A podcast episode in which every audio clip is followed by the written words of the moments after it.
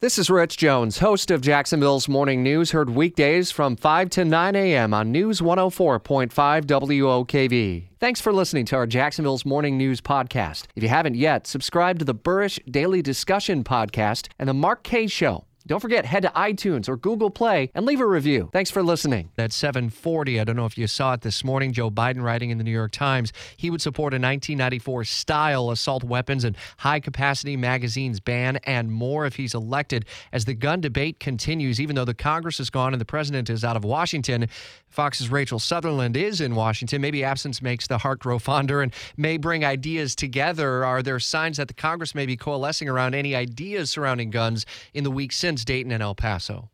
Yeah, absolutely. In fact, under Mitch McConnell's direction, some senators are working together on different parts of what could become legislation, like Senator Lindsey Graham and Senator Richard Blumenthal are are working on red flag laws. Now, that wouldn't be a, a national red flag law kind of thing. It would be empowering local governments that if they want a red flag law, that to, to have a program like that, they could get additional funding and resources to do so.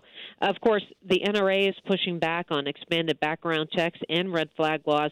You know, they've always been if you give an inch, we're going to lose a mile uh, type of stance. But the president, you know, when he left for vacation, uh, did say that he's spoken with the CEO Wayne LaPierre and called them good people, and he felt like they could come to something that they could agree on. We don't know if that's really the case, uh, but yeah, Mitch McConnell, Senate Majority Leader, says this will be front and center when they return next month. All right, we'll uh, stay on top of developments